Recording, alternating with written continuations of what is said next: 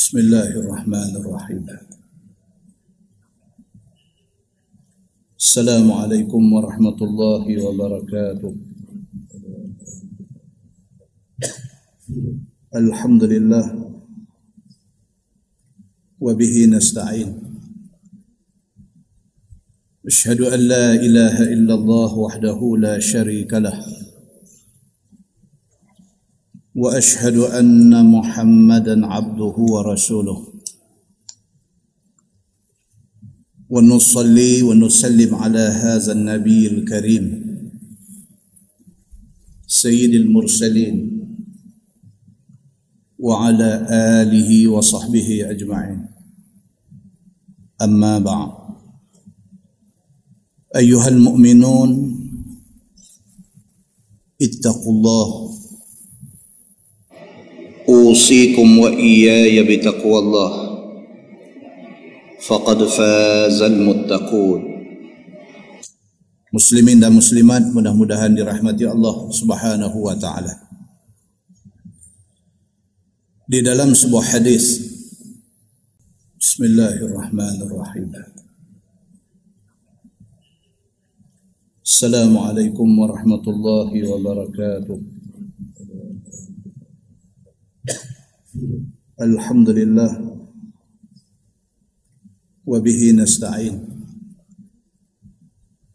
أشهد أن لا إله إلا الله وحده لا شريك له. وأشهد أن محمدا عبده ورسوله. ونصلي ونسلم على هذا النبي الكريم. سيد المرسلين. وعلى آله وصحبه أجمعين. أما بعد. أيها المؤمنون اتقوا الله. أوصيكم وإياي بتقوى الله. فقد فاز المتقون. Muslimin dan muslimat mudah-mudahan dirahmati Allah Subhanahu wa taala. Di dalam sebuah hadis an Humran Maula Utsman radhiyallahu anhu qala أن عثمان بن عفان رضي الله عنه دعا بوضوء فتوضأ فغسل كفيه ثلاث مرات ثم مضى واستنثر. ثم غسل وجهه ثلاث مرات. ثم غسل يده اليمنى إلى المرفق ثلاث مرات. ثم غسل يده اليسرى مثل ذلك. summa masaha ra'sah summa ghasala rijlahul yumna ilal ka'baini salasa marat summa ghasala al-yusra misla dhalik summa qala رأيت رسول الله صلى الله عليه وسلم توضأ نحو وضوء هذا ثم قال رسول الله صلى الله عليه وسلم من توضأ نحو وضوء هذا ثم قام فركع ركعتين لا يحدث فيهما نفسه غفر له ما تقدم من ذنبه. قال ابن شهاب وكان علماؤنا يقولون هذا الوضوء أسبغ ما يتوضأ به أحد للصلاة أو كما قال هذه صحيح رواية إمام مسلم daripada Humran dia adalah hamba kepada Osman bin Affan radhiyallahu an. Kata dia Osman bin Affan. Seorang sahabat Nabi dan merupakan khalifah yang ketiga dalam kalangan khulafa ar-rasyidin pada satu hari minta kepada dia minta kepada Humran ini ayat untuk buat ambil ayat semayang. Bahasa Arab tuan-tuan kalau baca waw itu baca baris atas wadu makna dia ayat tu. Kalau waw tu baca baris depan wudu makna dia ambil ayat semayang. Kalau wadu ayat tu. Kalau wudu ambil ayat semayang. Kata dia pada satu hari bos dia Sayyidina Osman bin Affan minta supaya dia sediakan wadu, sediakan ayam untuk Sayyidina Osman nak ambil ayat semaya. Fatawadda'a Maka apabila ayat tu dibawa mai kepada Sayyidina Osman maka dia pun berwudu. Dia pun ambil ayat semaya faghasala kaffaihi thalatha marrat Sayyidina Osman mulakan dengan membasuh dua tangan dia tiga kali Nabi ayat semayang dia mula dengan basuh tangan sampai pergelangan tangan dia basuh tiga kali. Summa madmada wastanthar. Kemudian dia ambil ayat tu buat kumuk-kumuk. Madmada maksudnya kumuk-kumuk. Wastanthar. Dan isap air masuk dalam hidung. Kita kita selalu miss benda ni kita tak buat tuan-tuan cerita istinsar ataupun masuk air dalam hidung ni kalau ikut Imam Hambali Imam Ahmad bin Hambal ambil ayat semayang istinsak masuk air dalam hidung ni wajib kalau ikut mazhab Hambali, mazhab di Mekah di Madinah ni, kalau sekiranya ambil ayat semayang tak masuk ayat dalam hidung, wuduk tak sah. Dalam mazhab Syafi'i dan mazhab Imam Malik, waktu ambil ayat semayang, masuk ayat dalam hidung itu sunat. Tetapi ketika mandi wajib, wajib kena masuk ayat dalam hidung. Ini mazhab Syafi'i. Dia dengar malam ni dia main ketang kaki. Duk mandi wajib 40 tahun dah tak masuk air dalam hidung. Sedangkan itu keputusan dalam mazhab Syafi'i. Kita kadang-kadang pengkak dengan orang pasal kita kata kita mazhab Syafi'i, kita tuduh orang tu mazhab ni, kita tuduh orang tu mazhab ni. Tengok-tengok bila mandi wajib kita tak istinsak, tidak masuk air dalam hidung. Sedangkan Imam Syafi'i kata wajib masuk air dalam hidung ketika mandi wajib. kata Humran hamba kepada Sayyidina Osman bin Affan. Dia kata satu hari Sayyidina Osman minta dekat dia ayam untuk ambil ayat semayang. Maka dia pun bagi. Bila bagi Sayyidina Osman ambil ayat semayang dia start dengan basuh tangan sampai di pergelangan tangan salah samarat tiga kali. Summa madmada kemudian dia kumuk. Wastansa. Kemudian dia istinsyak ayat masuk dalam hidung. Summa ghassala wajhahu salasa marrat Lepas itu Sayyidina Osman basuh muka tiga kali. Summa ghasala yadahu al-yumna ila al-mirfaq salasa marrat. Lepas itu Sayyidina Osman basuh tangan daripada ujung jari sampai ke mirfaq, sampai ke siku sebelah kanan tiga kali. Summa ghasala yadahu al-yusra mithla dhalik. Lepas itu Sayyidina Osman basuh tangan belah kiri sampai di siku juga tiga kali.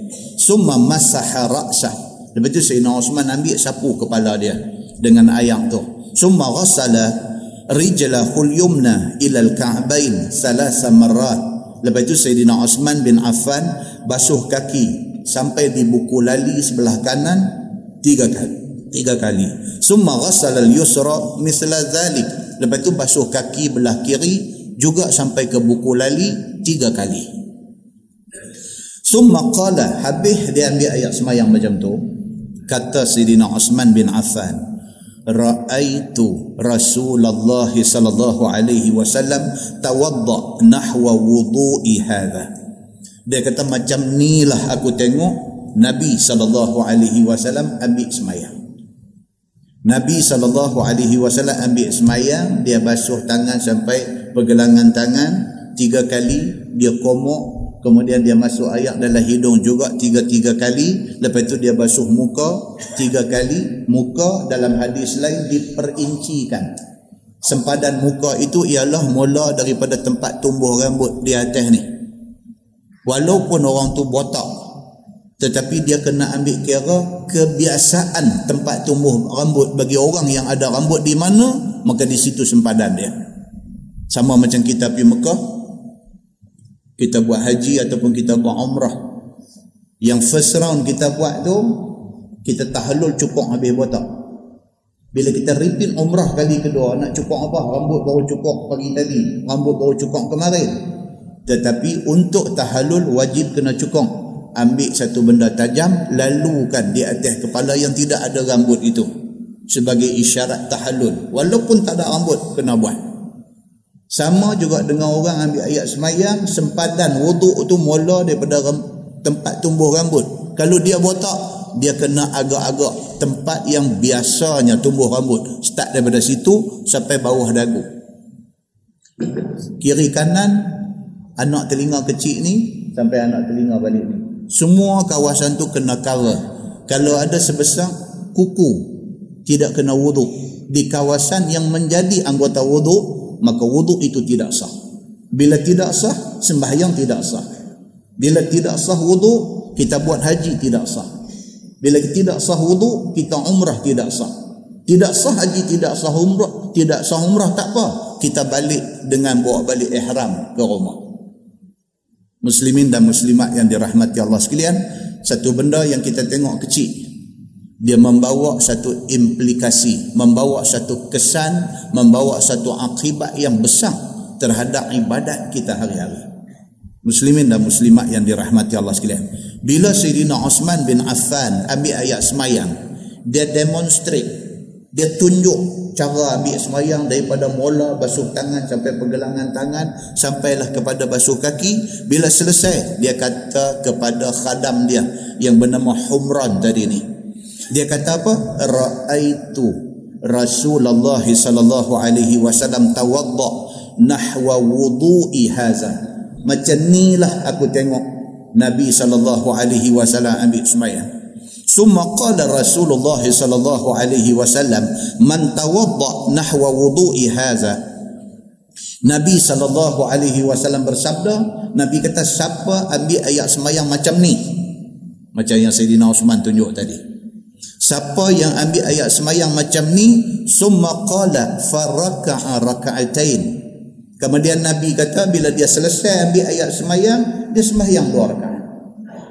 Sebahagian ulama kata itu adalah sembahyang sunat wudu. Sebahagian ulama di kalangan ulama hadis, sebahagian kata itu sembahyang sunat tahiyatul masjid. Itu perbincangan. Kalau kita buat sembahyang dua rakaat dengan niat sunat wudu juga tidak salah kalau lepas kita ambil ayat semayang kita masuk semayang sunat tahiyat masjid dua rakaat juga tidak salah. Sama perbahasan dengan orang yang daripada Madinah nak mai ke Mekah. Dia singgah di masjid Bir Ali.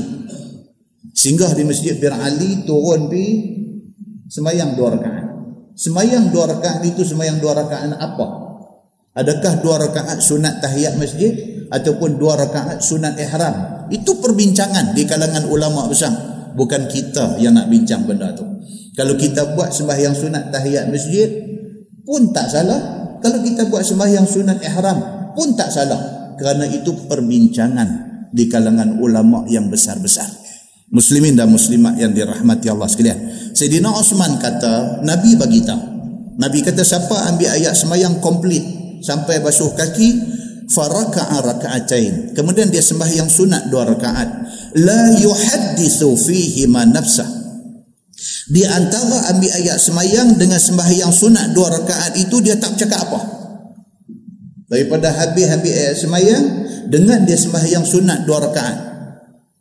In between tu dia tak bercakap apa dengan siapa-siapa.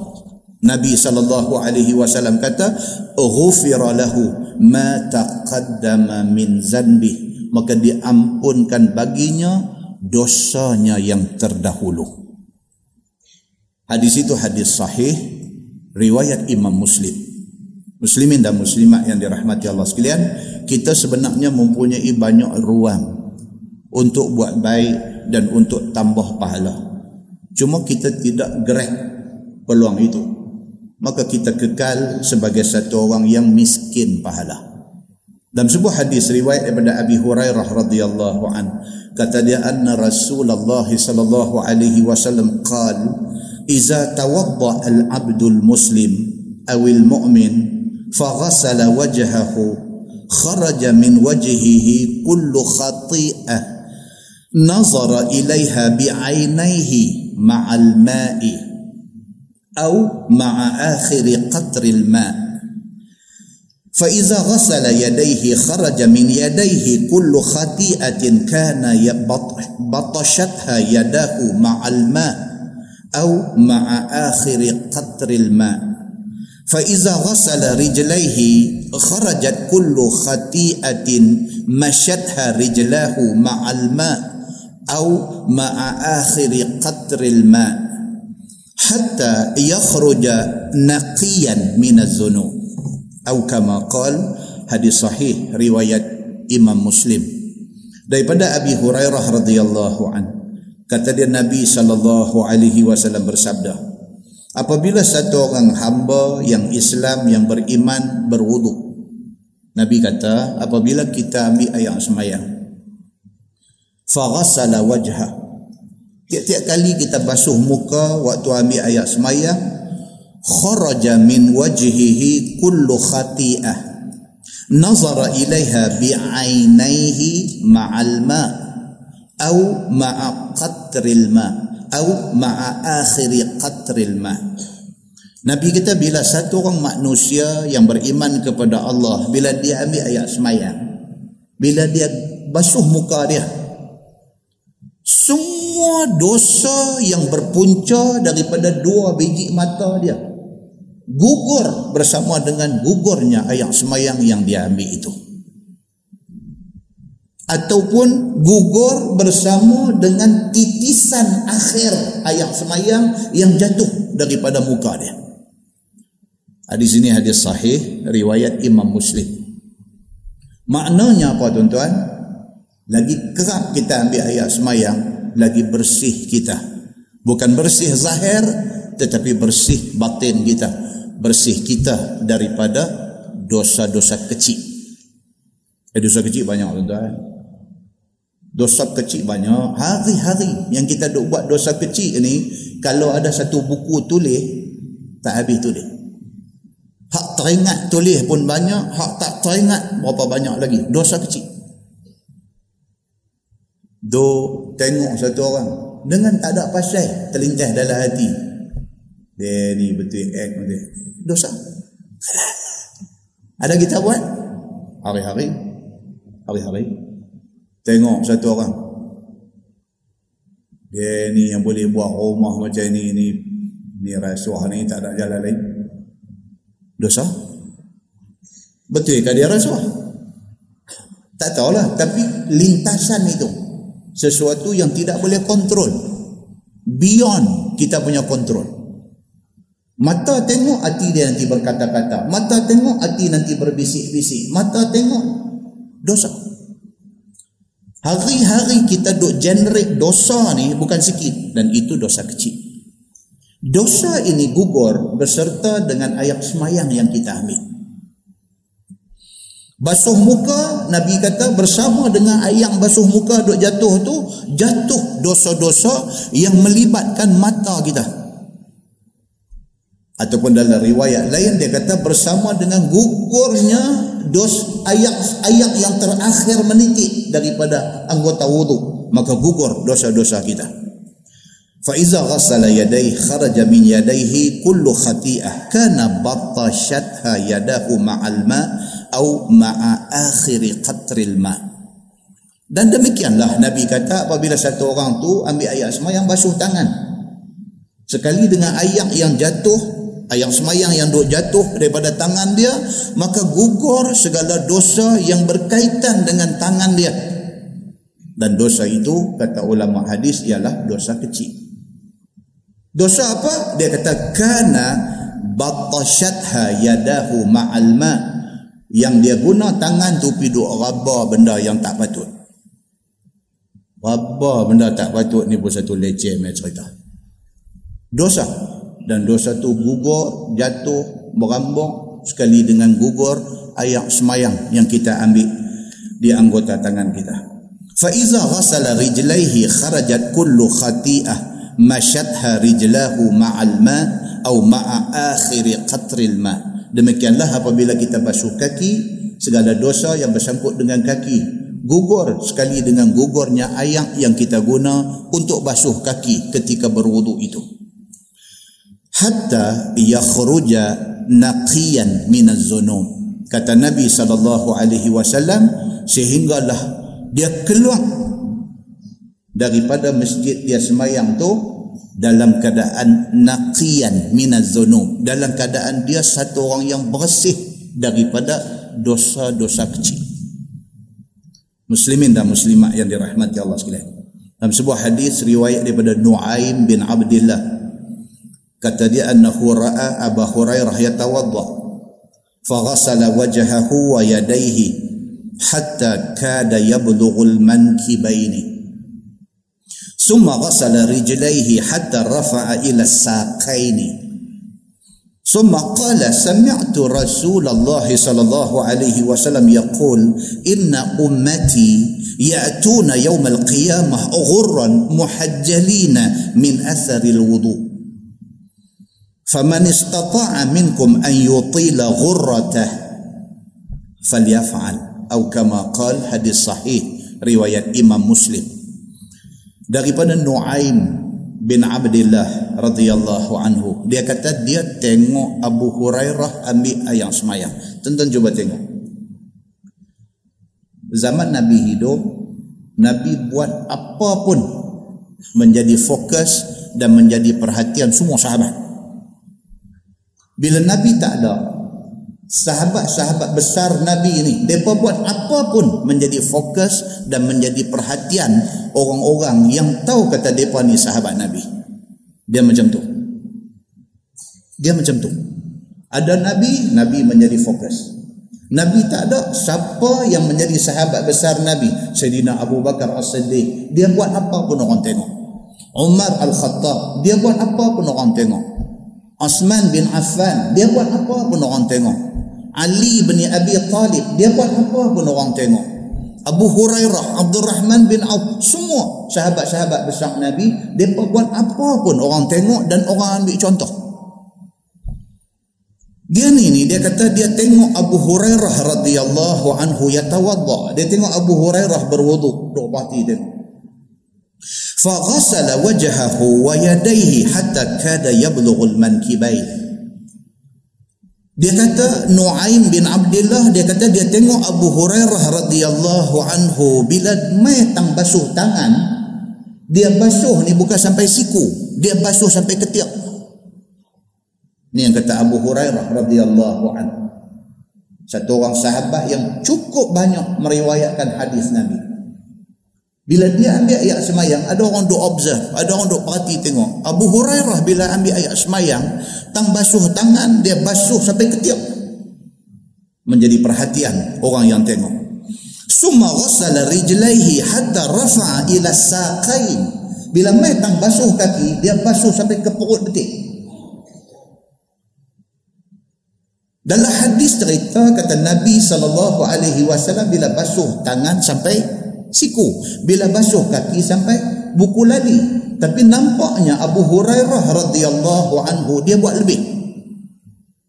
Bila basuh tangan sampai ketiak bila basuh kaki dia dia melarat naik sampai ke perut betis summa qala kemudian Abu Hurairah radhiyallahu anhu lepas habis dia ambil ayat semayang Abu Hurairah kata dia kata sami'tu Rasulullah sallallahu alaihi wasallam yaqul inna ummati ya'tuna yawmal qiyamah ghurran muhajjalina min atharil wudu Abu Hurairah kata aku dengar Nabi sallallahu alaihi wasallam kata Nabi kata umat aku di hari akhirat esok bila dibangkitkan di padang masyar di hari akhirat esok hal keadaan umat aku ini ghurran muhajjalin. Hal keadaan depa ni putih bercahaya kalau tuan-tuan tengok dalam sebuah hadis lain cerita pasal haud cerita pasal telaga Nabi. Nabi SAW kata di antara spot di antara spot tempat yang hampa nak jumpa aku esok Nabi kata di mahsyar ialah di antaranya ialah haudi di telaga aku. Nabi kata. Ini adalah hadis lain Nabi kata aku akan tunggu di tepi telaga aku bila aku nampak umat aku aku akan panggil mereka aku akan panggil mereka suruh main minum air telaga aku Nabi kata lagu tu sahabat tanya Nabi sahabat kata ya Rasulullah Tuan boleh kenal ke hak mana satu umat tuan? Sebab mahsyar ini daripada zaman Nabi Adam dah ada sana. Sampai kepada umat Nabi Muhammad hak last sekali. Beranak keluar sebelum kiamat. Semua dah ada situ. Bila Nabi SAW kata aku nanti tunggu hampa di tepi telaga aku, aku nanti panggil hampa. Suruh main minum air telaga aku. Sahabat kata, Ya Rasulullah, dalam keadaan ramai umat umat Nabi-Nabi lain semua dah ada. Tuan macam mana nak kenal umat Tuan hak mana satu? Nabi jawab yang ni. Nabi kata umat aku ini boleh dikenal daripada ghurran muhajjalin. Daripada anggota wudu mereka terbit cahaya. Bila aku tengok anggota wuduk bercahaya, aku tahu itu umat aku. Nabi kata. Itu satu riwayat. Dia main satu riwayat lain pula hadis berkenaan dengan telaga Nabi SAW juga Nabi kata ada di kalangan sahabat-sahabat aku. Maksudnya umat Nabi. Yang apabila dia nak main dekat dengan telaga aku malaikat duk halang duk halau. Seperti mana Nabi kata orang yang bela unta bawa unta dia pergi ke telaga nak bagi minum air. Apabila unta orang lain main nak tumpang minum dia halau. Nabi buat perbandingan demikianlah keadaan di telaga Nabi sallallahu alaihi wasallam esok ni Nabi duk panggil umat dia ada sebahagian daripada umat dia Nabi kenal kata umat dia mai dekat tiba-tiba malaikat pergi blok halau balik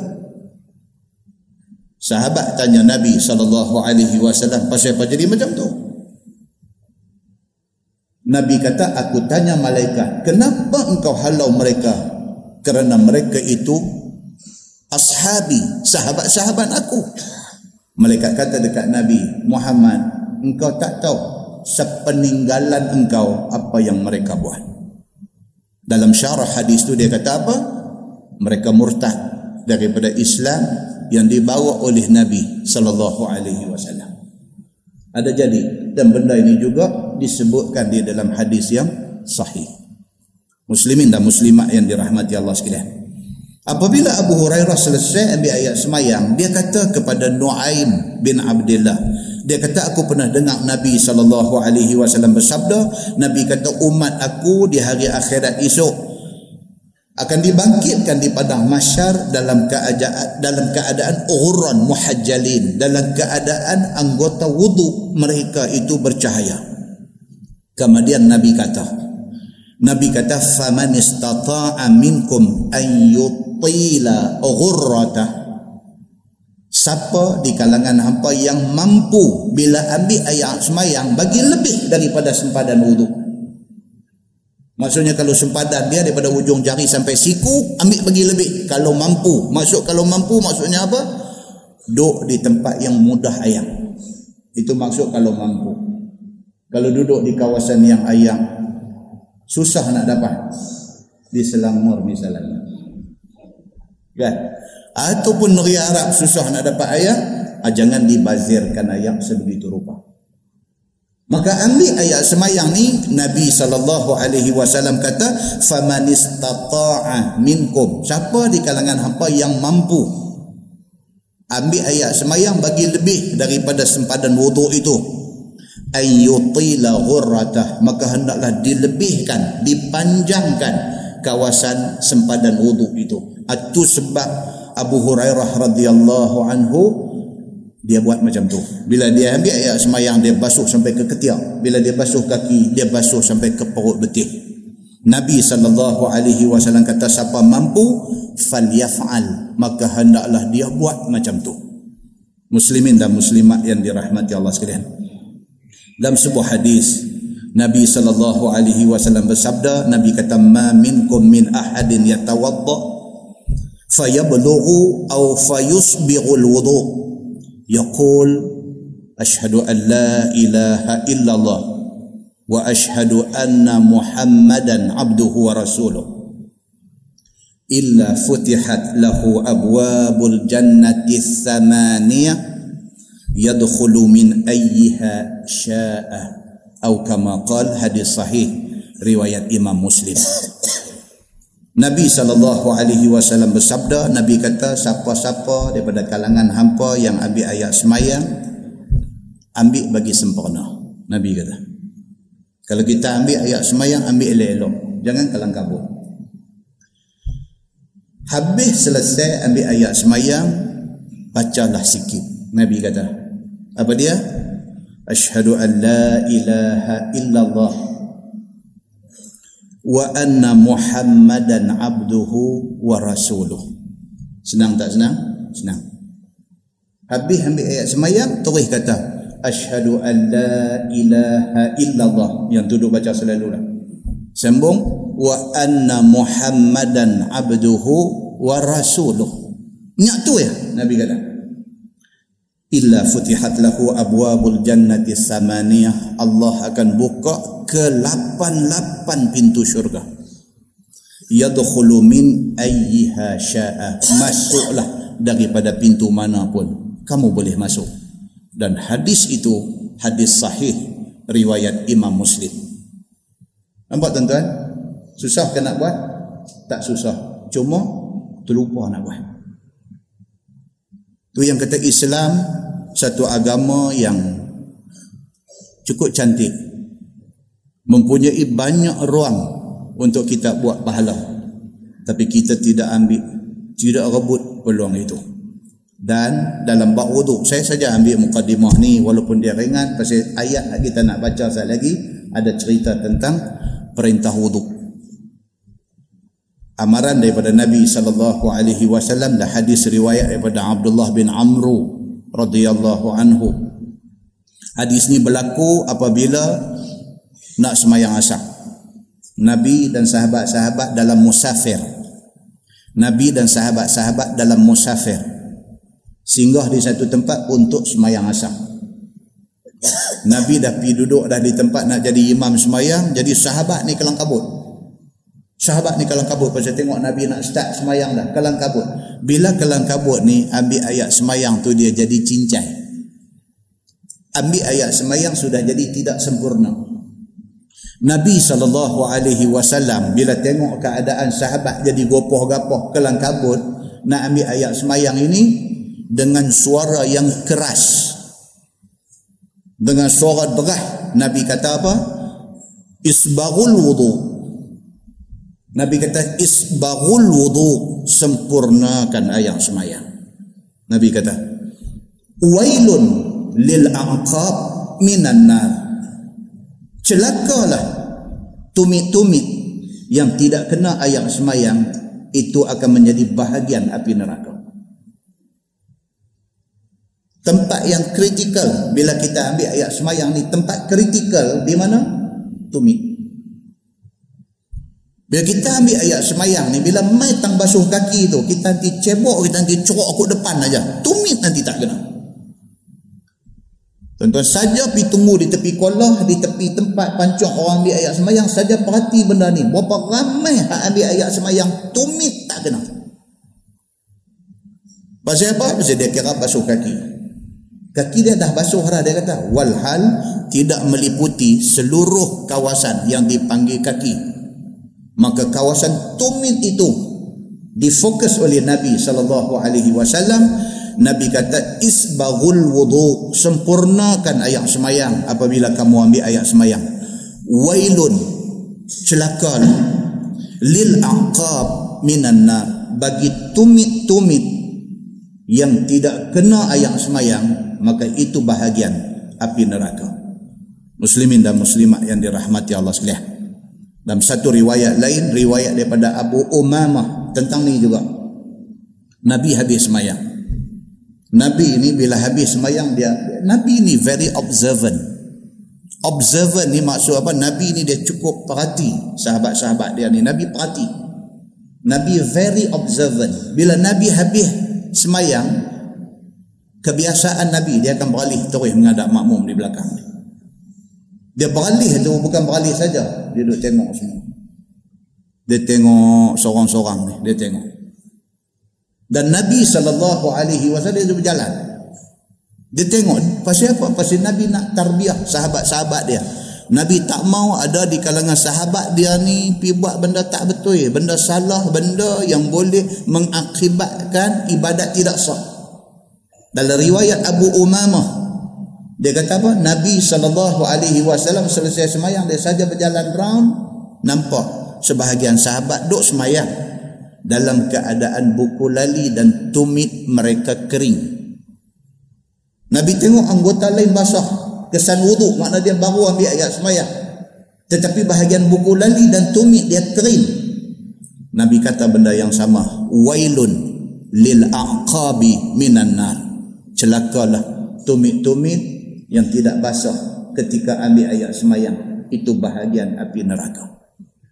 Muslimin dan muslimat yang dirahmati Allah sekalian begitu serius Nabi dalam hal ibadat ini lah kita boleh faham. Pasal apa? Kerana wuduk tidak betul ataupun tidak sah. Kerana itu semayang tidak sah haji kita boleh sangkut umrah kita boleh sangkut. Pasal ibadat ini berkait dengan soal wuduk maka kerana tu Nabi bagi perhatian tentang benda ni. Kita menggunakan tafsir Nurul Ihsan jilid satu. Nurul Ihsan jilid satu. Muka surat 200 9 muka surat 209 kita sampai pada ayat 4 surah al-maidah. Surah al-maidah ayat 4 a'udzu billahi minasyaitonir rajim yas'alunaka maza uhilla lahum lagi tanya mereka itu yakni orang-orang yang beriman akan dikau yakni akan Nabi Muhammad sallallahu alaihi wasallam tentang apakah makanan yang dihalalkan bagi mereka itu. Tuan-tuan, dalam bulan 10 tahun lepas dengar macam lama tapi dua bulan lepas. Kita baca ayat yang menceritakan tentang makanan yang haram orang Islam makan. Dan kita membincangkan sampai ke tajuk sembelihan. Macam mana sembelihan yang halal, macam mana sembelihan yang haram. Ni pada malam ni ayat 4 surah Al-Maidah. Dia sambung lagi cerita tentang sahabat tanya Nabi sallallahu alaihi wasallam makanan yang orang Islam boleh makan itu makanan yang macam mana? Ha, itu cerita dia. Yas'alunaka madza uhilla lahum lagi menanyai mereka itu yakni orang yang beriman tanya Nabi makanan yang dihalalkan bagi mereka itu. Qul uhilla lakumut thayyibat Tuhan kata, katalah olehmu wahai Muhammad kepada mereka yang tanya ni, dihalalkan bagi mereka itu segala makanan yang lazat-lazat, sedap-sedap dan baik-baik. Islam kalau benda tu dia tak lagi makan, mana benda tu tak baik. Benda tu tak baik. Kalau mai satu orang habaq kat kita dia kata rugilah hampa orang Islam, hampa tak boleh makan babi. Kalau satu orang kawan mai kata kat kita begitu. Kita duduk kerja bercampur dengan mereka hari-hari. Apa semua kadang mereka ni pun kadang-kadang melampau. Bercakap lebih kurang ikut suka. Dia duduk ingat dia boleh cakap apa saja pada hari ini. Macam yang duduk jadi dua tiga hari ini. Suka hati mereka. Dia nak hina, dia nak kutuk, dia nak cerca, dia nak condemn, dia nak kata apa dekat Islam, dia kata. Bila ada respon orang Islam marah, dia kata, I'm very sorry. Habis. Testing test market hari-hari di seluruh dunia. Bukan di Malaysia di seluruh dunia. Mereka ni sentiasa nak test sensitivity orang Islam. Saja test tengok. Kita komplain tengok pasal Hasan tengok mereka nak kata apa? Komplain. Komplain kalau orang Islam semua pakat bangkit tunjukkan marah dan sebagainya. Kerana apa? Kerana ini syiar agama kita. Dan kita duduk negeri kita. Apa salah kalau kita nak azan kita bangkit, oh, mereka kata sorry. Sebenarnya kami maksud macam lain. Mereka pusing ayat buat tukuk ni dan sebagainya. Habis isu tu. Selang sebulan, selang dua bulan, dia test benda lain pula. Selang dua tiga bulan, dia test benda lain pula. Bila orang Islam bangkit, bingkai bangun, nak lawan dan sebagainya, dia kata we are very sorry. Sebenarnya kami salah faham. Satu perkataan magic sorry aja kita lupakan semua benda tu. Dan mereka keep on trying untuk nak test kita lepas satu-satu, lepas satu-satu, lepas satu-satu muslimin dan muslimat yang dirahmati Allah sekalian. Bila menyentuh soal sensitiviti orang Islam kita tak boleh biar benda ni berakhir dengan hanya satu sorry. Tak boleh. Mereka ini mesti diberi ingat. Benda-benda macam ni tak boleh sentuh. Benda-benda macam ni jangan cuba test. Pasal apa? pasal ini menunjuk kata hampa tak tahu hormat kepada agama kita. Macam mana kalau kita cerca agama dia? Takkah dia bangkit marah Demikian dengan kita orang Islam. Kalau dia menyentuh agama kita, kita marah. Muslimin dan muslimat yang dirahmati Allah sekalian. Kalau satu orang main kata kat kita, dia kata hampa orang Islam rugilah. Pasal apa? Hampa tak boleh makan babi. Hampa tahu tak dia kata babi hak anak tu kalau buat sup cukup sudah. kalau dia main kata kat kita lagu tu. Satu benda yang kita tahu secara pasti apa dia? Kalau Allah kata hurrimat alaikumul maita wadam walahmul khinzir. Diharamkan kepada hampa makan benda-benda ni, segala darah, segala bangkai, segala babi ni semua haram makan, pasti babi itu tidak baik. Sama ada ilmu kita, sama ada kajian kita, sama ada research yang kita buat menjumpai tak baik benda tu ataupun tidak, benda tu tetap tak baik. Pasal apa? Pasal Allah akan mengharamkan orang Islam makan dan sentuh benda tak baik. Pasal apa? Pasal ayat yang kita baca pada malam ini, Allah suruh Nabi Muhammad bagi tahu, "Uhilla lakumut thayyibat." Dihalalkan kepada kamu semua untuk makan at-tayyibat, benda yang baik-baik. Maknanya kalau Islam kata haram, tak baik. Oh dia kata hang cakap macam ni pasal hang tak pernah duduk di UK, hang tak pernah duduk di United Kingdom. United Kingdom ni lah ni, ni snow tengah turun. Di London dia apa? Snow tengah tengah turun lah ni. That's why dia kata orang putih, dia pun minum liquor. Bila minum arak, bila minum liquor, badan jadi panas. Dia pun boleh buat kerja walaupun di dalam cuaca sejuk. Kita kata dia pergi mampu dekat hang. Benda tu tak bagus. Walaupun ada guna dia, ada manfaat dia dalam cuaca yang ekstrim sejuk, bila minum arak dia boleh kuat sikit, tapi mesti ada kesan tak baik dia. Pasal apa? Pasal Allah mengharamkan benda tu, mesti ada tak baik. Itu aja cerita dia. Eh, macam mana ustaz kita nak terang kat depa kata tak bagus ni? Tak, kita habang aja. Dia nak pakai tang, oh pakai dia punya pasal. Tuan-tuan, kita berhujah dengan mereka ni, bukan kita mesti berhujah sampai dia terima. Kita abang, dia nak terima, dia tak mau terima, dia punya pasal. Kita nak abang kat dia kata Tuhan kita, Allah kata benda tu tak bagus, tentu tak bagus. Eh, dia kata you buktikan tak bagus. Aku tak ada masa nak buktikan. Yang pentingnya Tuhan aku kata tak bagus, aku yakin benda tu tak bagus. Habis cerita. Kalau kita nak menang berhujah, belum tentu. Belum tentu hujah kita boleh membawa menang. Kadang-kadang tak betul ni pun pandai berhujah. Tak, kita senang ya. Dia nak beriman, dia beriman, dia tak mau dia susah. Dia punya suka. Kita, Tuhan kita kata benda tu tak bagus, tak bagus. Habis. Muslimin dan muslimat yang dirahmati Allah sekalian. Qul uhilla lakum at-tayyibat. Kata olehmu telah dihalal bagi mereka itu akan segala makanan yang lazat-lazat dan sedap-sedap. Wa ma 'allamtum minal jawarih dan halal perburuan barang binatang yang kamu ajak berburu daripada segala binatang yang menghambat daripada anjing dan namir. Namir ni tiger harimau. Dan halang dan juga sewah sekaliannya itu hal sudah diajar dan terbatas.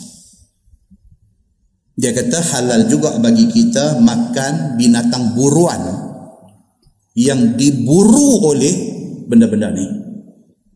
Kita guna anjing yang terlatih untuk ditangkap kijang misalnya. Kijang tu kita halal makan. Kita guna anjing yang terlatih untuk cukup kijang dan bawa mai kat kita. Anjing yang kita guna untuk cukup kijang tu bawa mai kijang tu boleh makan tak boleh makan? Boleh. Dengan syarat Imam Syafi'i tambah syarat Imam Syafi'i kata syarat dia apa syarat dia jangan ada tanda-tanda pada binatang yang diburu itu tanda-tanda anjing ni dah makan sebahagian daripada dia. Kalau ada tanda-tanda dia dah makan sebahagian dah, itu kita tak boleh makan. Pasal apa? Pasal anjing tu pitangkap bukan sebagai barang buruan, tetapi dia nak buat makanan dia. Bila ada tanda-tanda macam tu, Imam Syafi'i kata benda tu sudah tak boleh makan. Tapi kalau just satu gigit bawa mai, bermakna bukan dia nak makan binatang itu. Dia tangkap nak bawa mai kat kita kerana dia dilatih begitu maka binatang itu boleh dimakan. Ini dia masuk dalam bab apa? Anjing buruan. Dia ada hadis kalau tuan-tuan tengok dalam sebuah hadis sahih riwayat Al-Bukhari. Riwayat daripada Adi bin Hatim radhiyallahu an.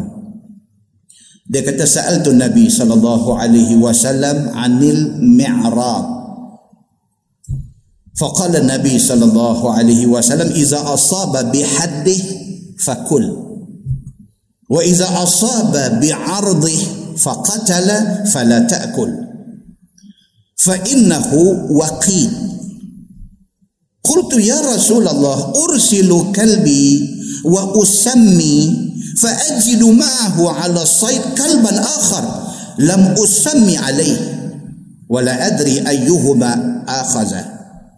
قال النبي صلى الله عليه وسلم لا تأكل إنما سميت على كلبك ولم تسمى على الآخر. hadis sahih riwayat Al-Bukhari satu sahabat yang bernama Adi. Bin Hatim radhiyallahu an dia tanya Nabi dia kata ya Rasulullah ini cerita tentang buruan binatang buruan memburu ni boleh jadi dalam macam-macam form macam-macam bentuk ada orang memburu pakai senapan. Ada orang memburu pakai panah. Ada orang memburu pakai tombak. Ada orang memburu pakai binatang yang dilatih. Sama ada anjing ataupun burung lang ataupun burung sewah ataupun pakai anak rimau atau sebagainya. Benda ni termasuk di dalam binatang-binatang yang dilatih.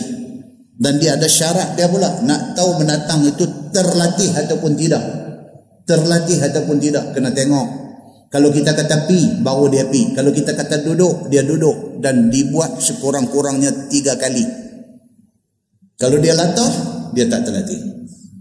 Kita kata dia duduk dia duduk lompat habis gugur dia daripada dipanggil binatang terlatih dia ada syarat dia kan macam anjing polis tengok anjing yang polis pakai bila nak tangkap puak-puak yang lempak sabuk cabai hari tu ni.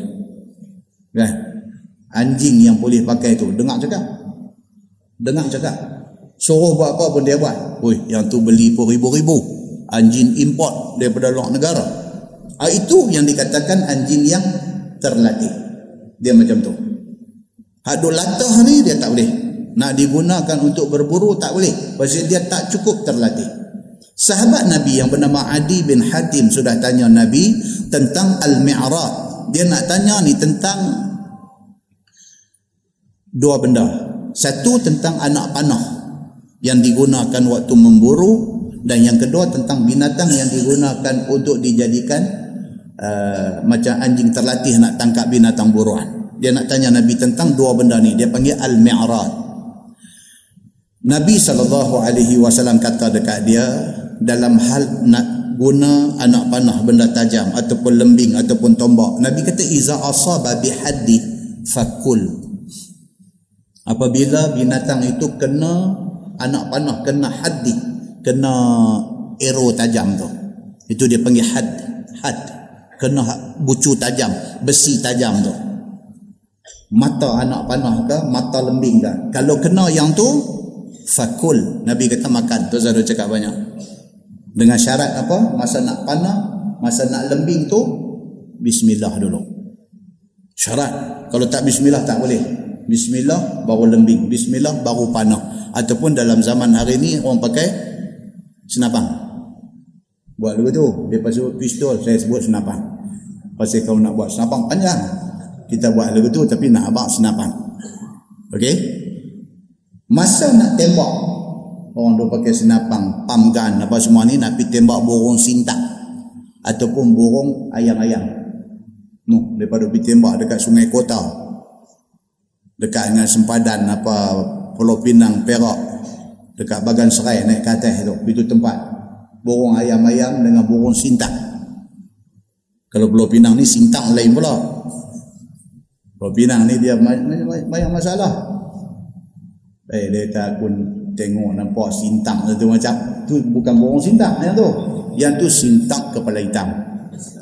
Eh dia nampak sintang satu macam sintang tu sudah digunakan dalam maksud lain.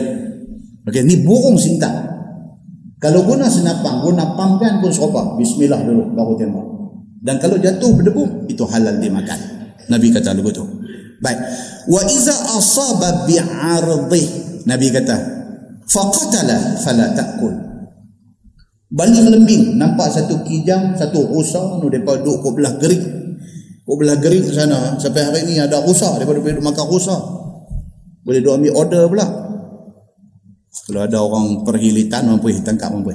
Tak boleh. Binatang ni binatang kontrol terkawal tapi pokok tu dia peduli apa dia jual apa tu aja. Ha? Dia pakai lembing. Dia nampak kijang lalu dia ambil lembing dia balin dia balin-balin tak kena hadik tak kena tajam tu. Dia pergi kena tongkuai belah batang tu. Dia balin tu pergi cacok di pokok batang tu bidan tontok kepala kijang tu. Maka kijang tu pun qalu inna lillahi wa inna ilaihi raji'un. Baik boleh tak makan kijang yang kena bedai dengan kayu batang lembing batang tombak tu? Boleh tak boleh? Nabi kata fala ta'kul. Kalau dia bukan kena hak belah tajam tapi dia kena belah batang tu. Faqatalah dan dia mati. Fala ta'kul. Nabi kata itu tidak boleh makan. Walaupun dia bismillah tetapi lembing dia tu tak kena menatang kena pokok bidah kepala menatang tu. Menatang tu mati. Fala ta'kul. Tak boleh makan. Nabi kata. Baik. Fa innahu waqid. Nabi kata kalau dia mati tidak kena belah tajam tu, dia jadi bangkai nabi kata. Dia jadi bangkai. Qultu Adi bin Hatim ini tanya Nabi Ya Rasulullah ursilu kalbi wa usammi fa ajidu ma'ahu ala sayd kalban akhar lam usammihi alaih Adi bin Hatim kata baik masalah yang kedua. Tadi pakai benda tajam pakai tombak pakai panah pakai apa? Now saya pakai menatang saya pakai anjing misalnya saya pakai borong lang untuk pergi tangkap binatang buruan. Dia kata. Masa saya nak lepas anjing ni, saya bismillah dia kata. Anjing tu pi. Dan anjing tu cukup. Bila bunyi kena cukup tu saya pun pi. Saya pi, tengok ada empat ekor anjing. Dia ada keliling kijang tu. Ada empat ekor anjing. Dan empat tu seekor saya punya. Dan saya tak sure. Kijang ni yang cukup dia ni anjing hak saya lepas dengan bismillah tadi ataupun hak lain. Pasal dua ada empat ekor tentu saya tak tahu saya tak sure saya tak pasti. Macam mana ya Rasulullah? Qala nabi sallallahu alaihi wasallam la ta'kul. Nabi kata jangan makan. Pasal apa? Sudah jadi syubhat tak sure. Bila tak sure nabi kata jangan demikian Islam memelihara darah daging kita. Pelihara sampai macam tu. Kalau nampak ada unsur-unsur kesamaran tak sure tak pasti Nabi kata fala ta'kul. Jangan makan. Innama samaita ala kalbik. Nabi kata kerana hang bismillah tadi masa nak lepas anjing hang walam tusammi ala al-akhar tapi hak tiga ekor lagi tak tahu siapa lepas tak tahu bismillah kada Nabi kata fala ta'kul. Maka jangan kamu makan binatang yang ditangkap. Tiba-tiba ada kesamaran. Tak tahu binatang mana yang dicekup dia. Muslimin dan muslimat yang dirahmati Allah sekalian. Demikian sekali Islam menjaga hal kebersihan dan kesucian. Dia bersih lain suci lain. Bersih ni nampak bersih. Belum tentu suci. Tapi kalau benda yang suci pasti bersih dia macam tu. Islam belum tentu beriman. Tapi kalau dia beriman dia pasti orang Islam. Dia macam tu. Kita tengok semua nampak bersih. Okey bersih. Suci ke tak? Kena pergi tengok proses dia. Baru kita tahu kesucian barang yang kita nak ambil buh dalam mulut tu. Nah muslimin dan muslimat yang dirahmati Allah sekalian. Dan yang kedua hadis tadi nak bagi tahu dekat kita tentang apa? Tentang bismillah ni importantnya bismillah ni sampai macam tu sekali. Importantnya bismillah ni. Baru minggu lepas kita baca hadis di manakah? Cerita tentang Nabi sallallahu alaihi wasallam kata kalau satu orang bila nak keluar rumah hadis sahih riwayat Imam Muslim satu orang nak keluar rumah dia ambil ayat semayang dia keluar daripada rumah dengan lafaz Bismillahirrahmanirrahim kemudian dia kata tawakkaltu ala Allah. Lepas itu dia kata la ilaha illallah wahdahu la syarikalah lahul mulku wa lahul hamd wa huwa ala kulli syai'in qadir wala haula wala quwata illa billah. Nabi kata siapa yang buat macam tu waktu nak keluar rumah? Allahu akbar Allah akan pasti protect dan pelihara dia sepanjang dia keluar itu. Very simple. Yang bersumberkan daripada hadis yang sahih. Every time nak keluar rumah, Bismillahirrahmanirrahim. Tawakkaltu ala Allah. La ilaha illallah wahdahu la syarika lah. Lahul mulku wa lahul hamd wa huwa ala kulli syai'in qadir wala haula wala quwata illa billah. Cukup. Ayat tu. Allah akan protect dia daripada dia langkah keluar sampai dia balik rumah. Muslimin dan muslimat yang dirahmati Allah sekalian. Nabi sallallahu alaihi wasallam tiap-tiap malam without fail bila nak tidur tiga qul. Qul huwallahu ahad. Nabi buh tapak tangan depan muka, Nabi muih qul huwallahu ahad. Qul a'udzu birabbil falaq. Qul a'udzu birabbin nas. Nabi sapu daripada ujung rambut sampai ujung kaki. Apabila nabi gering nabi sakit kuat sehingga kan nak angkat tangan nak tadah pun tak mampu pasal sakit yang tersangat kuat. Aisyah radhiyallahu anha pegang tangan Nabi angkat buh di depan muka Nabi. Suruh Nabi baca benda tu dan Aisyah bantu Nabi sapu daripada ujung kepala sampai ujung kaki Allah pelihara dia pada malam itu daripada malam sehingga menjelang subuh esok hari Nabi buat benda tu without fail Jangan kita miss. Benda-benda simple-simple macam ni. Jangan miss. Jangan miss. Tak aja badan nak landing tu, mau baca yang tu dulu. Tak lama tuan-tuan. Habis-habis tinggi. Tiga minit. Jangan sampai kita miss buat benda-benda yang penuh keberkatan. Pasal apa? Satu pasal Quran. Yang kedua pasal dia sunnah Nabi sallallahu alaihi wasallam muslimin dan muslimat yang dirahmati Allah sekalian. Jadi bismillah ini dia satu benda yang sangat penting. Dalam sebuah hadis riwayat daripada Jabir bin Abdullah radhiyallahu anhu dia kata sami'an nabiy sallallahu alaihi wasallam yaqul idza dakhala ar-rajul baita Allah 'inda dukhulihi wa 'inda ta'amihi qala syaitan la mabit lakum wala 'asha' وإذا دخل فلم يذكر فلم يذكر الله عند دخوله. قال الشيطان أدركتم المبيت. وإذا لم يذكر الله عند طعامه قال الشيطان أدركتم المبيت والعشاء. أو كما قال حديث صحيح. riwayat Imam Muslim. Jabir bin Abdullah dia kata apa? Dia kata dia dengar Nabi sallallahu alaihi wasallam bersabda. Nabi kata apabila satu orang masuk dalam rumah dia sebut nama Allah ketika masuk dan ketika nak makan. Dalam syarah hadis ni dia kata fa zakarallah maksudnya bismillah. Fa zakarallah maksudnya bismillah. Ni kita nak balik lagi balik daripada masjid nak masuk dalam rumah. Bismillahirrahmanirrahim. Langkah kaki nak masuk dalam rumah tu Bismillahirrahmanirrahim. Wa wa inda ta'amih. Balik orang perempuan siap dah makan.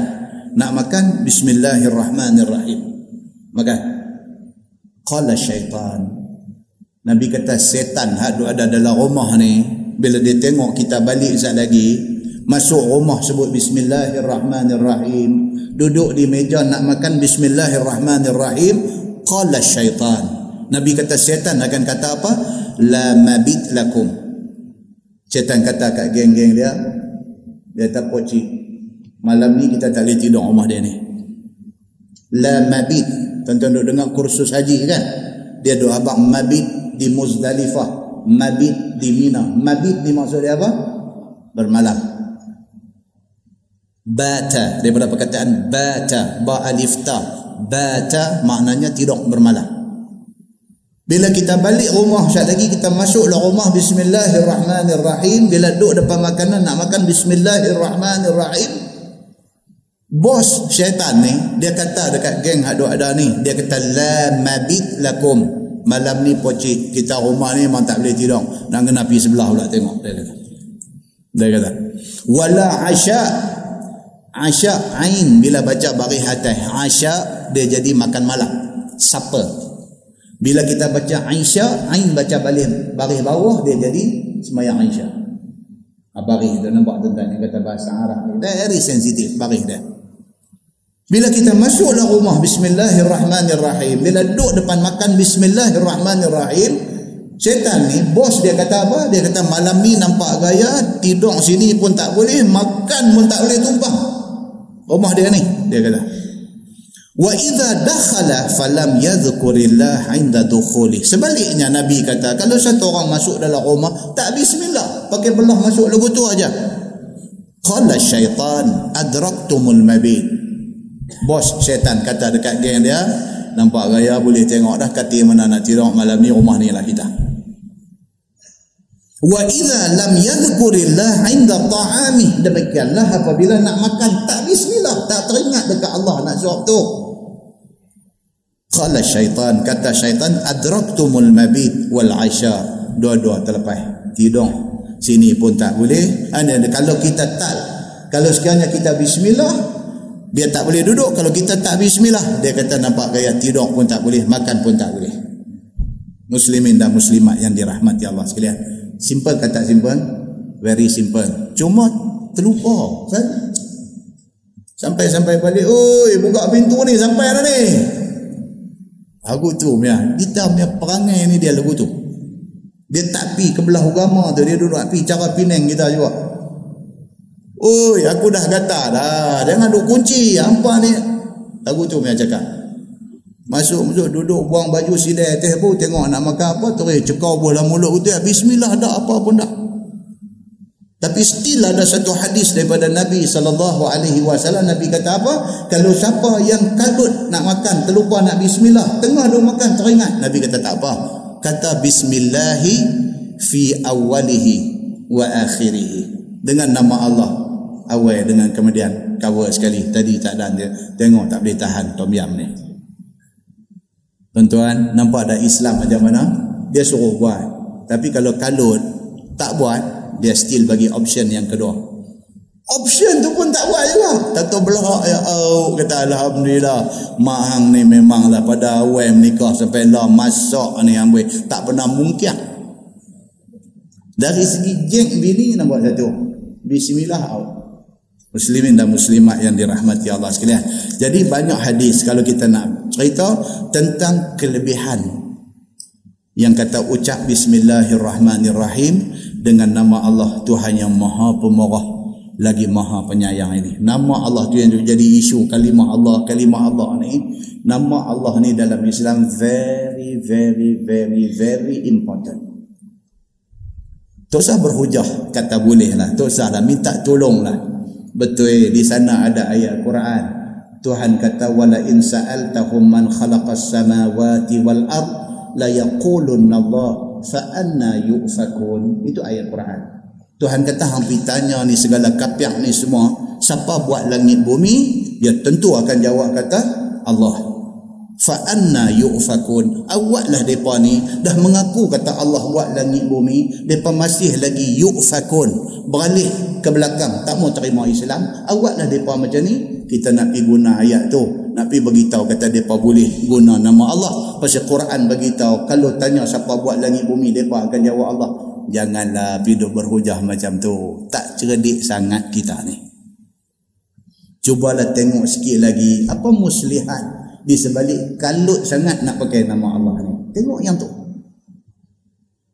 Bagi satu keputusan atas nama orang Islam, tak usah kira parti apa.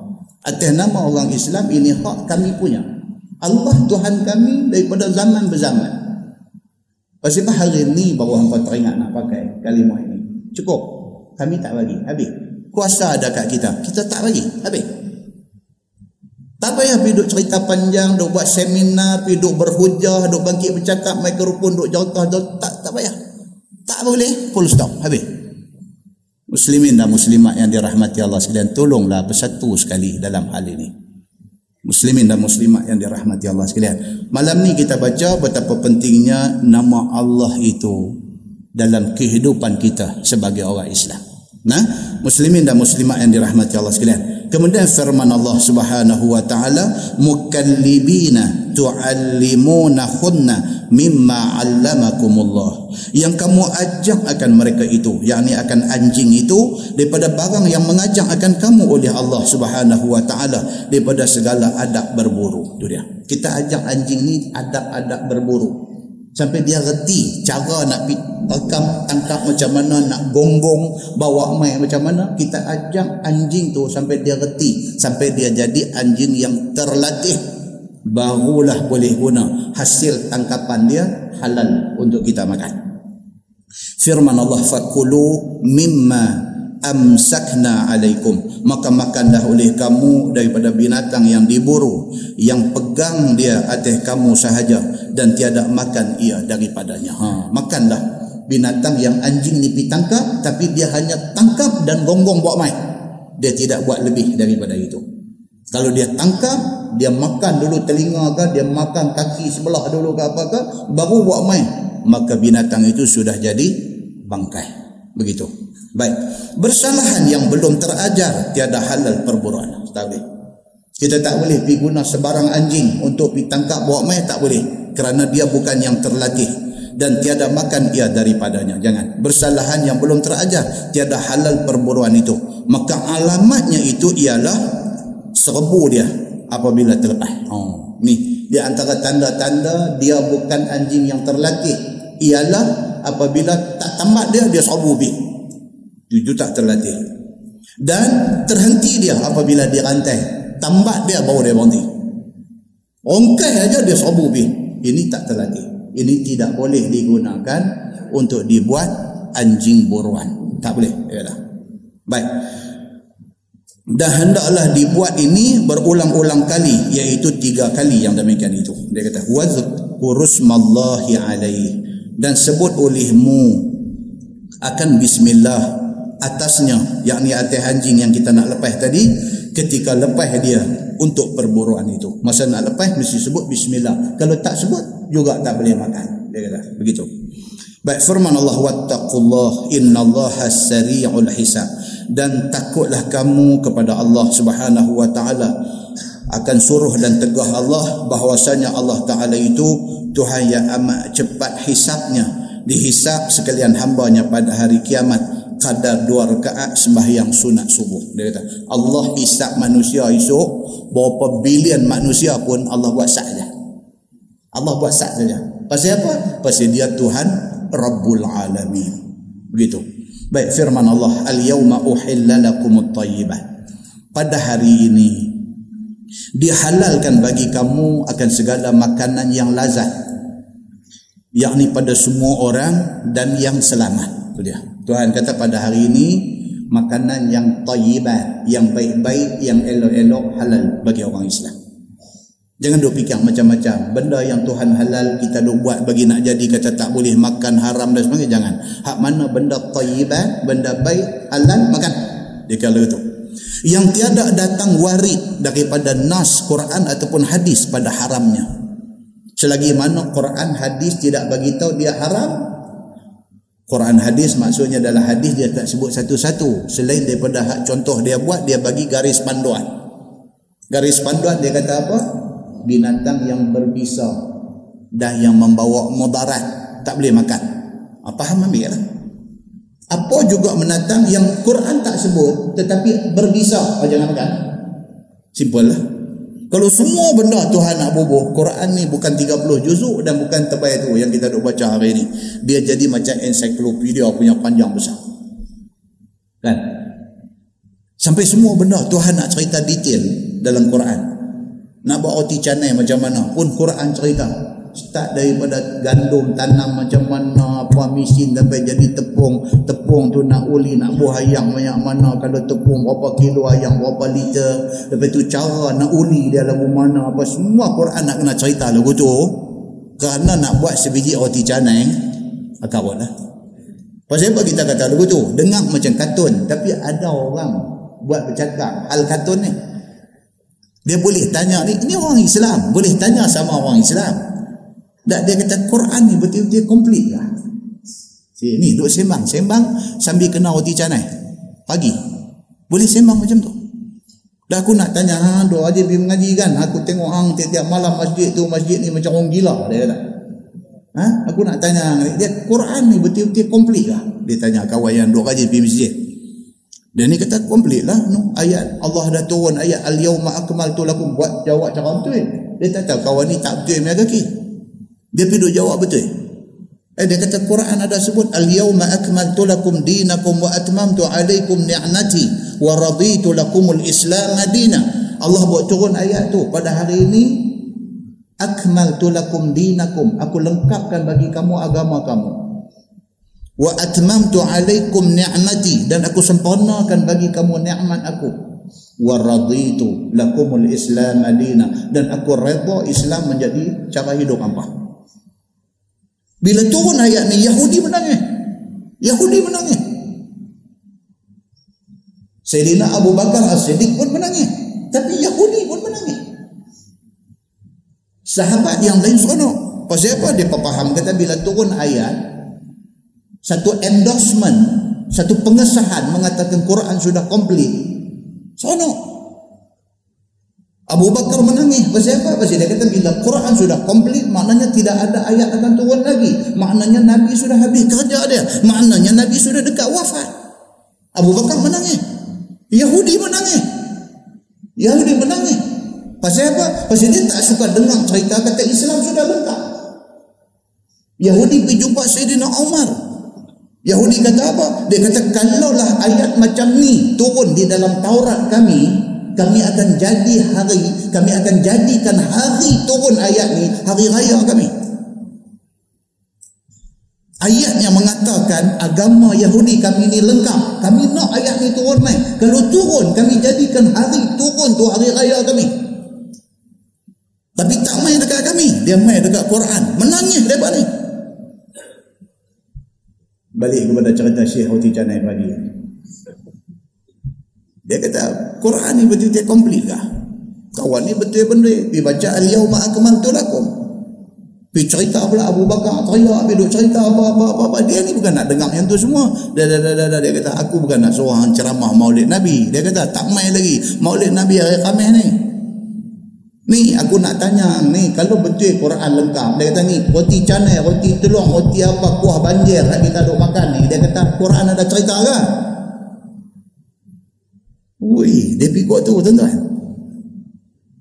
Dia ni kata takkan sampai roti canai pun nak cerita dalam Quran. Dah hang kata lengkap mai kok mana? Dia kata hey. Dan ni. Macam ni punya kaki tripod ni mau bagi belakang dia. Apa benda anak main-main apa? Dah anak main-main apa? Anak main-main dengan siapa? Tuan-tuan, muslimin dan muslimat yang dirahmati Allah sekalian. Itu adalah kisah benar yang berlaku di celah-celah orang Islam yang mengaku Islam pada hari ini. Dia boleh buat main-main dengan benda-benda yang macam ni. Muslimin dan muslimat yang dirahmati Allah sekalian Baik, firman Allah Subhanahu wa taala al-yauma uhilla lakumut thayyibat. Pada hari ini dihalalkan bagi kamu semua segala makanan yang lazat-lazat yang memang selamat kepada semua orang. Yang tiada datang warid nas daripada Quran ataupun hadis akan haramnya. Wa ta'amul ladzina utul kitaba halul lakum. Dan makanan segala mereka yang diberi akan kitab itu halal bagi kamu. Ini dia satu cerita lain. Ayat ini turun nak beritahu kepada orang Islam kata mana-mana orang yang ahli kitab. Sama ada dia Yahudi ataupun dia Nasar. Yahudi yang betul-betul ikut Taurat yang Allah buat turun kepada Nabi Musa. Nasar yang betul-betul ikut Injil yang Allah turun kepada Nabi Isa. Injil hari ini ada berapa version? Injil hari ni. Latest kata ada 46 version. Dulu zaman kita mengaji dia kata 5, dulu dia cuma bagi tahu ada berapa aja. Ada Mark, ada Matthew, ada Luke, ada Barnabas. Lagi banyak lah ni. Pasal apa? Pasal terdedah kepada pindaan dan tokoh tambah. Itu sebab Islam sangat strict dalam soal ini. Kita tidak boleh benarkan, kita tidak boleh biarkan Islam ini dimasuki oleh unsur-unsur reka cipta dan tokoh tambah. Pasal kita akan jadi macam tu. Itu pasal bila kita nak jadikan satu-satu benda sebagai pegangan kita dalam Islam, kita nak dengar nas. Ada Quran kata apa? Ada hadis kata apa? Tak ada. I'm very sorry. Kita tak boleh buka ruang, kita tidak boleh buka pintu, kita tidak boleh bagi peluang kepada orang nak mereka-reka hal agama. Tak boleh. Sebab kalau orang tanya kita satu-satu amalan yang kita buat, kalau kita tak ada jawapan, kita nanti saat dulu, kita pergi check dulu. Simple lah, simple contoh.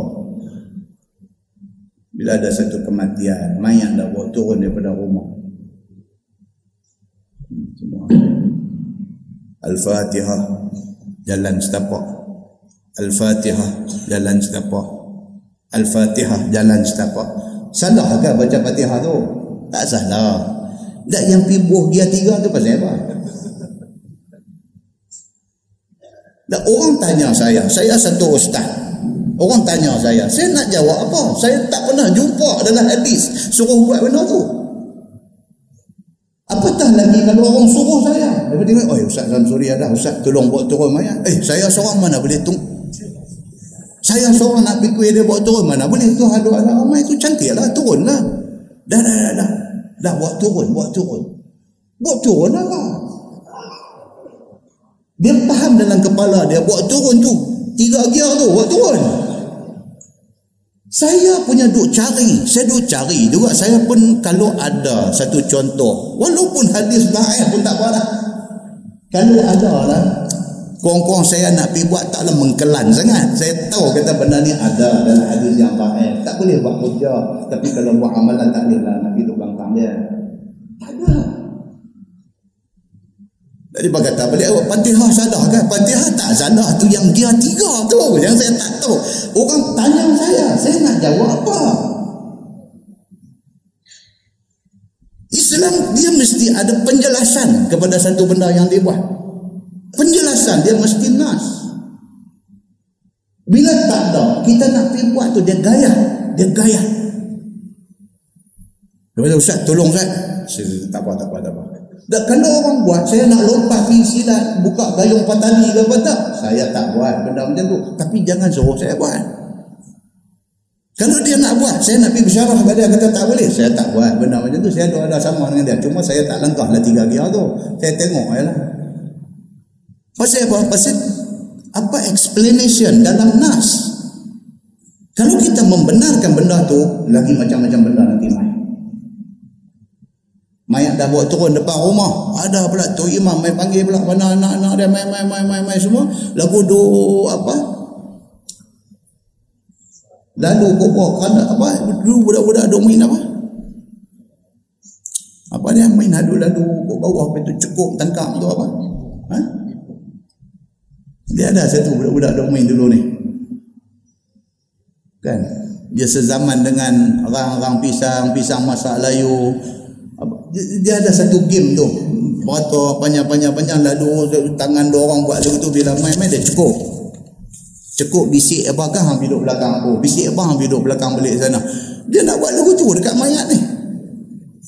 Dah buat turun dah panggil panggil main lagu tu lalu ke bawah tu. Lalu bila lalu main balik ni pula lalu bila orang pergi tanya ustaz yang buat ni apa? Ustaz yang buat ni. Dia kata ni kita berdepa dulu. Masa mak sakit lorak. Mereka tak ada nak minta ampun. Ni cara minta ampun. Semak lah tuan-tuan. Kalau pidu mereka buat benda dalam agama ni dia semak lah janganlah macam tu. Hak orang dulu-dulu buat sudah. Hari ni kita tanya kita tanya pasal apa buat lagu tu? Mana dia satu hadis apa cerita sahabat dia tak ada tak ada. Nanti saya dulu. Saya tak mau kata salah tapi nanti saya dulu saya nak cari taman. Kalau ada bagi tahu main kita pun nak buat kita nak pergi puas hati. Muslimin dan muslimat yang dirahmati Allah sekalian. Kalau tidak Islam jadi macam tu. Tambah sana sikit tambah sini sikit modify tahun tu sikit modify tahun ni sikit. Seolah-olah hak Nabi buat dulu tak cukup cantik lagi tak cukup sempurna lagi. Sampai kita nak kena buat bagi cantik daripada yang Nabi buat. Siapa kita ni yang kita nak buat lebih daripada Nabi? Sallallahu alaihi wasallam muslimin dan muslimat yang dirahmati Allah sekalian. So, dalam ayat ni Allah Subhanahu wa taala bagi tahu benda-benda yang macam ni. Kemudian dia kata apa? Makanan yang disembelih, binatang yang disembelih oleh ahli kitab halal bagi kamu makan dan demikianlah sebaliknya. Dan kalau pi negeri orang putih dia ada dia tulis dia rimak di sana ini sembelihan ahli kitab. Perbincangan tentang sejauh mana Nasara dan Yahudi yang ada pada hari ini boleh dipanggil ahli kitab itu bukan perbincangan di masjid taqwa ni bukan. Itu perbincangan di peringkat ulama besar-besar. Itu Dr. Yusuf Al-Qaradawi dia kena bincang benda ni. Kita tak tahu. Cuma bagi kita hari ini kalau dia kata yang ni ustaz boleh makan ni yang ni ahli kitab sebenarnya saya kata fikir salam kat dia saya pergi makan yang lain. Saya rimai pasal benda tu. Tak pasti muslimin dan muslimat yang dirahmati Allah sekalian.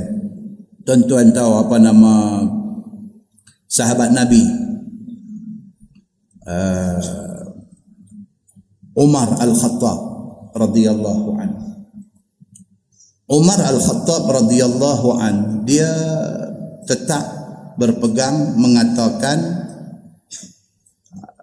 sebahagian daripada ahli kitab ni kalau sembelih tak makan dia berpegang. Bukan semua. Hak dia tahu kata okey betul ikut hak kitab yang samawi yang Allah buat turun. Tak apa. Hak mana yang dia nampak longgak dalam kabut ni dia tak mau.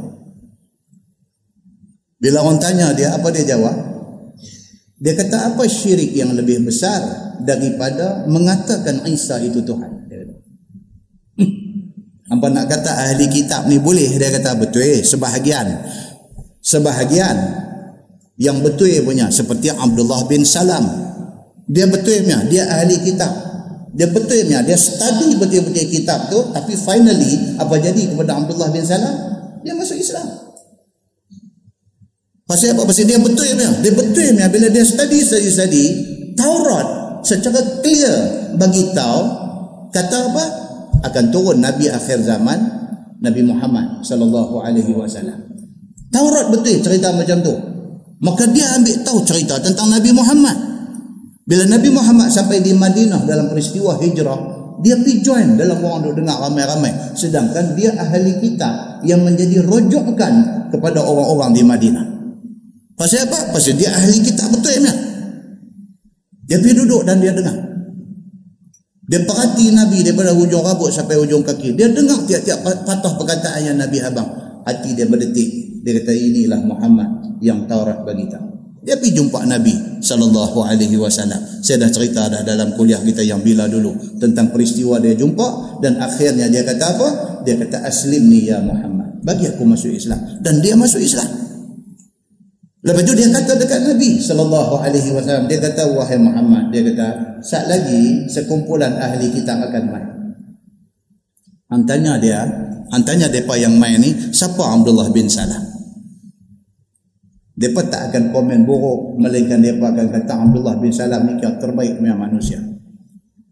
Tapi bila aku keluar main, aku bagi tahu dekat depa kata aku masuk Islam, tak ada beralih belakang, depa akan condemn aku habis-habisan. Abdullah bin Salam boleh kata dekat Nabi macam tu. Tak kata jadi mai. Yang kata Yahudi sekumpulan ahli kitab mai. Nabi tengok, Nabi suruh dia masuk dalam. Abdullah bin Salam yang baru masuk Islam, masuk duduk dalam. Depa ni masuk. Masuk mai jumpa Nabi sembang, tidak jujur, tidak ikhlas. Mai nak tengok Nabi lagu nak usah satu macam, Nabi tanya mereka, apa kenal ke Abdullah bin Salam? Oh kenal, macam mana tahu dia? Nabi kata dia ni macam mana? Oh dia orang yang baik-baik. Anak kepada orang yang baik-baik. Dia tidak buat melainkan semua perbuatan yang baik-baik. Semua je bagus, bagus, bagus. Nabi pun tengok Allah bin Salam keluar mai. Eh, dia kata hang datang ni. Dia kata aku dah masuk Islam. Dengar-dengar yang tu, dia kata hang dah manusia paling tak boleh pakai dalam masyarakat kita ni dan tak ada satu kebaikan yang ada pada batang tubuh hang ni. Terus keluar nyong nyong nyong nyong Allah bin Salam kata kepada Nabi betul tak ha, aku kata tadi inilah perangai Yahudi dia kata Muslimin dan muslimat yang dirahmati Allah sekalian. Hadu ada hari ini wallahu alam Tuhan saja tahu depa macam mana. Cuma saya kalau depa kata ni sembelihan ni ahli kitab punya saya kata nak makan-makan saya ada. Tentu muslimin dan muslimat yang dirahmati Allah maka Allah Subhanahu wa taala bagi tahu wa ta'amul ladzina utul kitab hillul lakum makanan dan makanan segala mereka yang diberi akan kitab itu halal bagi kamu orang Islam. Artinya sembelihan Yahudi, sembelihan Nasrani halal bagi kamu. Wa ta'amukum hillul lahum dan demikianlah makanan kamu sembelih halal bagi mereka itu. Yang ni bagi ahli kitab yang betul punya. Baik. Wal muhsanatu minal mu'minat wal muhsanatu minal ladzina utul kitab. Dan juga boleh menikah, boleh kahwin, halal kita kahwin dengan perempuan yang merdeka daripada segala perempuan yang mukminah dan segala perempuan yang merdeka daripada segala mereka yang ahli kita. Demikian juga kita orang Islam boleh kahwin dengan perempuan ahli kita yang betul punya. Boleh kahwin tidak menjadi satu kesalahan kata Quran iaitu Yahudi dan Nasara yang benar-benar mengikut kitab yang asal diturunkan min qablikum daripada dahulu kamu. Halal bahawa kamu nikah dengan mereka itu. Artinya halal nikah orang Islam dengan perempuan Yahudi ataupun perempuan Nasara yang ahli kitab betul? Halal. Dia nak buat yang tu. Iza ataitumuhunna ujurahunna. Dengan syarat apa dia kamu datang akan mereka itu akan mas kawin mereka itu. Kita orang Islam kahwin dengan perempuan ahli kitab yang betul punya ikut Taurat betul ikut Injil betul boleh kahwin dan bayar mas kawin kawinlah dia kata tak ada masalah muhsinina ghaira musafihin hal keadaan kamu berkahwin betul-betul dan tidak berzina Allah Subhanahu wa taala bagi penekanan dia kata apa? Menikah betul-betul, jangan berzina. Musafihin, kan baru ni kita baca satu hadis cerita tentang hukum. Hukum sehingga mesti jelutong buat kita baca benda ni. Laki-laki perempuan berzina. Lepas berzina nak menikah. Boleh tak boleh? Ini jelutong pun. Hadis riwayat daripada Aisyah radhiyallahu anha. Orang mai tanya Aisyah tentang satu budak laki-laki dengan satu budak perempuan berzina dan Allah depa nak menikah. Boleh tak boleh? Kata dia awaluhu sifah wa akhiruhu nikah wal haram ma yuharrimul halal. Aisyah kata Nabi sallallahu alaihi wasallam ada bersabda Nabi kata awaluhu sifah tu ayat yang kita baca tadi ni muhsinina ghaira musafihin. Musafihin itu daripada perkataan sifah. Sin fa alif ha. Ha kecil. Sifah maksud dia zina. Awaluhu sifah. Mula-mula berzina. Dua-dua ekor ni berzina akhiruhu nikah lepas dah berzina menikah. Nabi kata wal haram la yuharrimul halal. Nabi kata perbuatan zina yang mereka buat mula itu haram. Tetapi zina yang haram itu tidak mengharamkan nikah yang halal ini. Maksudnya dia berzina tu haram. Walaupun dia dah berzina, dia dah buat benda haram. Lepas tu dia nak menikah. Menikah ni benda halal. Walaupun dia dah buat benda haram, dia nak buat benda halal. Benda haram itu tidak menghalang dia daripada buat benda yang halal. Nikah ni. Maksudnya apa? Kalau pasangan ini dah berzina, pun nak menikah, bagi menikah. Tidak menjadi satu kesalahan. Dan itulah yang dipegang oleh Imam Ash-Syafi'i. Rahimahullahu ta'ala. Begitu. So Allah kata dalam ayat surah Al-Maidah yang kita baca ni ayat 5 ni muhsinina ghaira musafihin. Maka kamu boleh kahwin tak ada jadi masalah dengan syarat tidak berzina. Wala muttakhizi akhdan dan tidak ambil buat gundik. Allah kata menikah elok-elok. Tak mau piduk buat perempuan simpanan, piduk belah, piduk apa tak mau macam tu. Ini kerja kotok, ini kerja berdosa, ini kerja haram, ini kerja tidak gugur dengan ambil ayat semayang. Pasal apa? Pasal ini dosa besar. Lebih dosa salah faham pula, tak apa ambil ayat semayang kakak, dia jatuh habis. Eh dah. Ini dosa besar. Dosa besar dia tak gugur dengan ambil ayat semayang. Baik, firman Allah Subhanahu wa taala, "Wa may yakfur bil iman faqad habita 'amaluh." Siapa yang kufur, yakni murtad daripada iman, maka sesungguhnya telah batal amalannya yang saleh-saleh itu. Sayang tuan-tuan daripada beranak dalam keluarga Islam, mak Islam, ayah Islam, ayah mak hantar pergi mengaji di tadika Islam, masuk sekolah, belajar pendidikan Islam, petang pergi mengaji tambahan ilmu-ilmu Islam, boleh baca Quran, baca sedap pula lagi dan sebagainya. Habis sekolah rendah pergi masuk Al-Mashhur, pergi masuk Al-Irsyad, pergi masuk Maktab Mahmud, pergi masuk Nu Al-Mashhur Sungai Batu, pergi masuk sekolah agama dan sebagainya. Lepas SPM kerana satu boyfriend yang bukan Islam, dia tinggal Islam ikut boyfriend tu. Quran kata apa? Faqad habita amaluh Nuh daripada awal buat amalan elok-elok tu kerana murtad tu dia cancel habis semua. Dia cancel habis semua. Habitah ni maksudnya sia-sia habis, erase. Dia delete habis segala apa yang dibuat kebaikan sebelum daripada itu. Muslimin dan muslimat yang dirahmati Allah sekalian, itu sebab gejala murtad ni oh sangat besar. Sangat besar. Kalau ada pihak kih kalimah Allah ni dengan niat yang serong. Tuan-tuan boleh kontrol ke kata dia tak berniat serong? Boleh kontrol? Tak boleh kontrol tuan-tuan. Bagi kebenaran saja macam kita tahan tengkok bagilah. Tak ada apa lah. Nak kontrol apa? Muslimin dan muslimat yang dirahmati Allah sekalian. Nah, so jaga benda-benda macam ni. Kita kata kita tak apa, macam kita duk main masjid. Kita kata kita tak apa, pasal kita reti agama. Tuan-tuan boleh bagi garanti anak-anak tuan-tuan. Boleh bagi garanti cucu-cucu tuan-tuan. Apa dia reti tentang agama ni? Dengan kefahaman dia yang rapuh ni. Bila main di depan dia kekeliruan yang macam ni, seribu kemungkinan boleh jadi. Kita tak boleh kata, eh apa ni teruk sangat ke iman budak-budak kita ni? Jangan cakap macam tu. Takut disuruh satu hari kena kecucu hang, hang hantuk kepala pergi ke dinding. Muslimin dan muslimat yang dirahmati Allah sekalian. Islam dia ada satu kaedah dia kata saddu zara'i.